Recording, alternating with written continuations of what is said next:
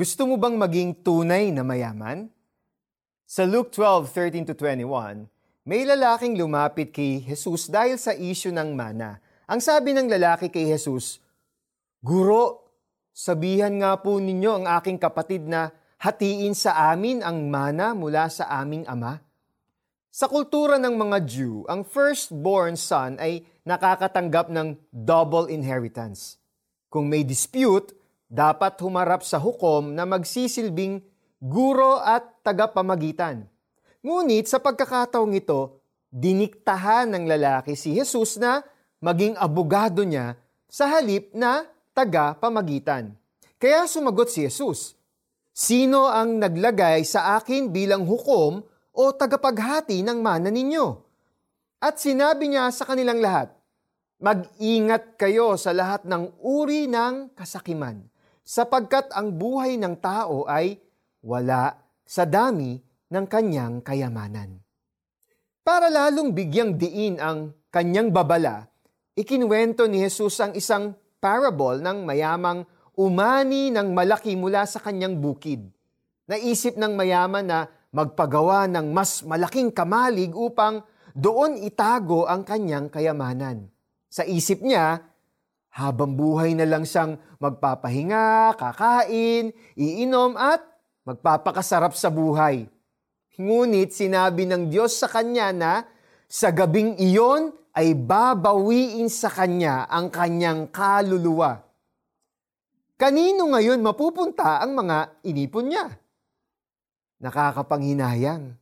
Nag-impok siya ng kayamanan para sa kanyang sarili pero hindi siya mayaman sa harap ng Diyos. Pinapaalalahanan tayo ni Jesus sa lahat ng uri ng kasakiman. Hindi lamang ito tungkol sa kung paano natin nakuha o kinita ang ating yaman, kundi kung saan din natin gagamitin ang yamang ipinagkaloob ng Diyos. Nakuha mo ba ang yaman mo sa patas o malinis na paraan? Do you pay your dues to the government?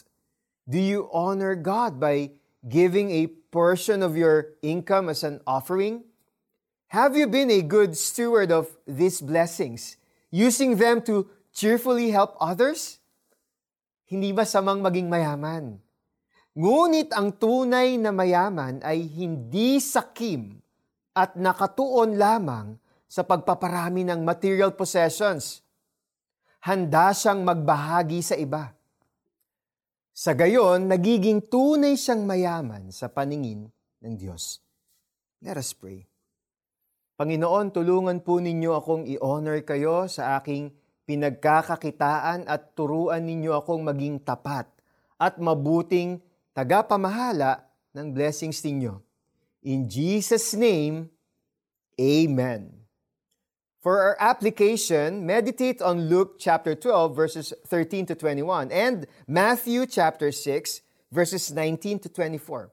Ask the Lord to reveal to you how you can honor Him with your wealth. At sinabi niya sa kanilang lahat, mag-ingat kayo sa lahat ng uri ng kasakiman, sapagkat ang buhay ng tao ay wala sa dami ng kanyang kayamanan. Lucas 12:15 ako po si Eric Tutanyas, nagpapaalam ngayong oras ito pero magkita tayo muli. God bless you.